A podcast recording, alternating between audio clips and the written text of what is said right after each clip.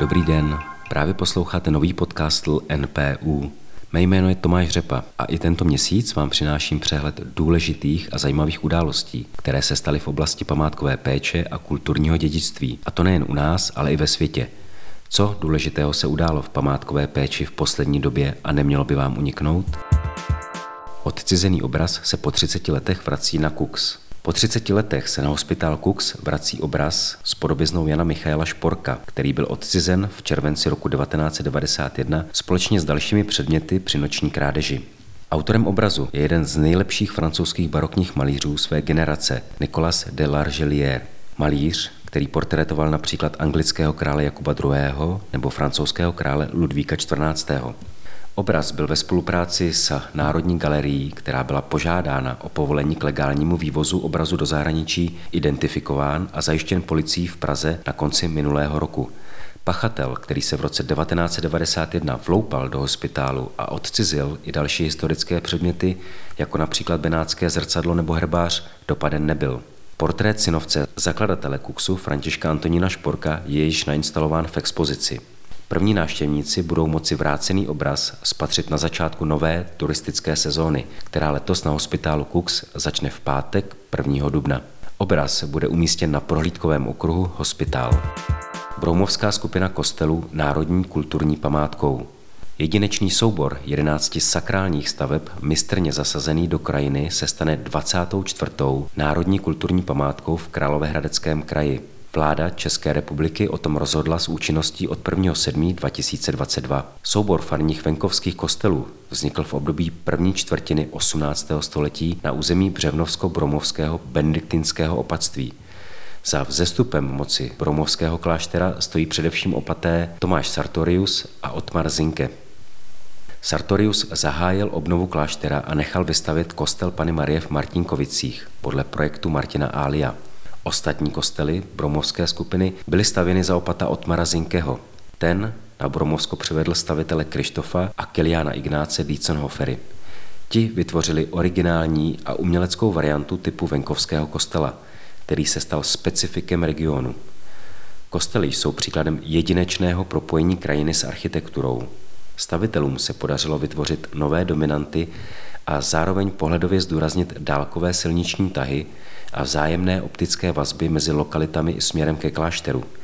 Specifikem Bromovska je také pozoruhodné spojení barokního tvarosloví s přírodními stavbami pískovcových skal. Dnes je zásluhou bromovského děkana pátera Martina Lanžiho stav kostelů uspokojivý a v posledních letech probíhají velké opravy. Na střechy kostelů se vrací původní krtina, břidlice, šindel nebo bobrovky – Kostely v Božanově, Ruprechticích, Vernéřovicích nebo Martinkovicích dostali novou fasádu a v opravách se stále pokračuje. Výstava Roubený dům na Plzeňsku. Pozoruhodnému fondu roubených staveb v okresech kolem Plzně se věnuje výstava v Mázahauzu Plzeňského pracoviště Národního památkového ústavu. V oblasti Plzeňska najdeme nepočetný, ale velmi pozoruhodný stavební fond Roubenek, doplňovaný skupinou hrázděných staveb – Roubené konstrukce se pro svoji dostupnost v minulosti hojně užívaly jak při výstavbě obytných domů, tak i hospodářských stavení. Nebyly specifikem jen lidového prostředí venkova, ale byly užívány rovněž u staveb vrchnostenských, jako jsou roubené mlíny, správní budovy dvorů i lázeňské domy. Každá oblast plzeňského regionu má své stavební typy s odlišnou dispozicí a specifiky. Naopak velmi omezený je soubor roubených kapliček či zvonic a některé typy staveb ze zdejší krajiny zcela vymizely. Příkladem mohou být roubené polygonální stodoly. Dnes je možné takovou stavbu spatřit již jen v jediném exempláři Borku u Kozoje. Posledních letech se významnou měrou prosadilo datování dřevěných konstrukčních prvků prostřednictvím dendrochronologie. Vyhodnocením hustoty letokruhů užitého dřeva tak je v prostředí plzeňského venkova dosud možné spatřit řadu staveb postavených ještě v období druhé poloviny 18. století a počátku 19. století. Výstava a k ní vydaná kniha využívají bohatý fotografický archiv, rozšiřovaný od 60. let minulého století. Zdokumentovány jsou i dnes již zaniklé stavby. Výstava je volně dostupná v Mázhausu, sídla Národního památkového ústavu v Plzni, Prešovské ulici číslo 7, a to do dubna letošního roku Kdo si hraje nesmutní? V prvním čtvrtletí roku 2022 se v Zámeckém parku v Krásném dvoře odehraje série tří zážitkových her pod společným názvem Kdo si hraje nesmutní. Do neděle 13.3.2022 se máte možnost zúčastnit druhé hry Krádež na Zámeckém plese. Na Zámeckém maškarním plese ve stylu Comedia dell'arte v Krásném dvoře byl neznámým pachatelem odcizen vzácný klenot, safírový prsten paní hraběnky Černínové. Ten se měl stát odměnou pro nejkrásnější masku večera. Těsně před půlnocí, kdy měl být vyhlášen vítěz, prsten z hraběcí klenotnice zmizel. Pachatel stále není dopaden. Celý týden se policie věnovala výslechu všech hostů i služebnictva. Kriminalisté ověřili desítky výpovědí, desítky alibi. Nakonec se jim okruh podezřelých podařilo zúžit na pět podezřelých. Všech pět ale vinu odmítá a policie stále tápe, kdo je tajemným zlodějem. Jedno je ale jisté. Pachatel ze zámku prchal zámeckým parkem. Policii se tu podařilo zajistit několik stop, které mohou pomoci dopadnout pachatele. Vydejte se do parku na místa, kde policisté zajistili důkazní materiál, využijte poznatků, které získali vyšetřovatelé, propojte je s důkazním materiálem a pomozte zloděje vypátrat. Hra je dostupná přes aplikaci Actionbound, kterou stáhněte a vyražte do parku. Hra začíná u novinového stánku na zámeckém parkovišti. A co nového vyšlo v knižní produkci Národního památkového ústavu? Kniha Hotely architektura 20. století. První publikace startující novou řadu knih zaměřených na architekturu 20. století. Hotely a jejich předchůdci od pradávna provázejí lidstvo na cestách, ať už je jejich účel jakýkoliv. Z architektonického hlediska jde mnohy o nejvýznamnější stavby v obci. Co do velkorysosti se mnohdy řadí hned za sakrální objekty. Jejich tvůrci mohli realizovat odvážné myšlenky a to i v dobách nesvobody, kdy jiná zadání podléhala přísné normalizaci a ekonomickým hlediskům. Průběhu 20. století prošla hotelová architektura řadou změn. Ty sledovaly vývoj stavebních stylů i vývoj vnitřního hotelového uspořádání. Hotely nám dovolují sledovat vývoj cestování, kvalitu a dostupnost jednotlivých druhů dopravy, změny vyvolané rychlým civilizačním vývojem. V neposlední řadě ale jde i o jedno z mála architektonických zadání, které v druhé polovině 20. století, alespoň na první pohled, neovlivnila typizace a prefabrikace. Publikace postihuje nejdůležitější aspekty potřebné pro nahlížení na hotelové stavby z hlediska dějin architektury a památkové péče. S editorem knihy Petrem Svobodou si můžete poslechnout rozhovor nejen o hotelové architektuře, a to na našem podcastu, kde bude k přehrání od 8. března.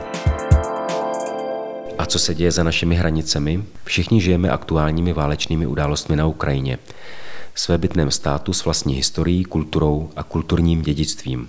Dnes se podíváme, jaká v případě válečného konfliktu platí nejdůležitější práva ve vztahu k ochraně kulturního dědictví. Den po zahájení ruské intervence vydal Mezinárodní výbor Modrý štít k situaci na Ukrajině výzvu, aby všichni, kteří se konfliktu účastní, naplňovali mezinárodní právo, chránili civilisty a řídili se Hákskou úmluvou a jejími dvěma protokoly, zajišťujícími ochranu kulturních statků během válečného konfliktu. Dle mezinárodního humanitárního práva, respektive válečného práva, Jedna jeho součást je Hákská umluva a její dva protokoly se v případě ozbrojeného konfliktu, kromě škol nebo nemocnic, chrání obecně objekty mající velkou kulturní hodnotu. Jsou jimi například historické památky nebo umělecká díla. Hákská umluva a první protokol z roku 1954 jako reakce na druhou světovou válku požadovali, aby státy neučinili předmětem útoku žádné kulturní statky, s výjimkou případu tzv. vojenské nutnosti. Co je vojenská nutnost, však definováno nebylo. Úmluva i díky trestným činům spáchaným na kulturních statcích na přelomu 80. a 90. let byla aktualizována tzv. druhým protokolem. Ten byl přijat v roce 1999 a jedním z jeho nejdůležitějších bodů se stal režim tzv. zvýšené ochrany. Jednalo se o novou kategorii kulturních statků. Status zvýšené ochrany znamená, že příslušné kulturní statky musí zůstat imunní vůči vojenskému útoku, a to i v případě, pokud se svými použitím staly vojenským cílem. Útok na kulturní statky, které požívají statusu zvýšené ochrany, je ospravedlnitelný pouze tehdy, je-li takový útok jediným proveditelným prostředkem k ukončení takového užívání statku. Pro přehled oba státy konfliktu, Ukrajina i Rusko, přijali Hákskou úmluvu a první protokol. Druhý protokol pak pouze Ukrajina. Ta je zároveň jedním z 12 členů výboru druhého protokolu Hákské úmluvy, stejně jako Česká republika. Aktuální zprávy z území Ukrajiny upozorňují na zničené muzeum v Ivankivu, asi 50 km od Kyjeva. Z něj se ztratilo i 25 obrazů světoznámé ukrajinské umělkyně Marie Primačenko. Ukrajina dále oficiálně vyzvala UNESCO, aby zabránila možnému zničení katedrály svaté Sofie v Kijevě, zařazené na seznam světového a kulturního dědictví UNESCO. Za bezprostředně ohroženou kulturní instituci je považováno i Národní muzeum historie Ukrajiny v Kijevě. To se nachází blízko sídla Ukrajinské bezpečnostní služby a pohraničních sil, tedy vojensky strategického cíle.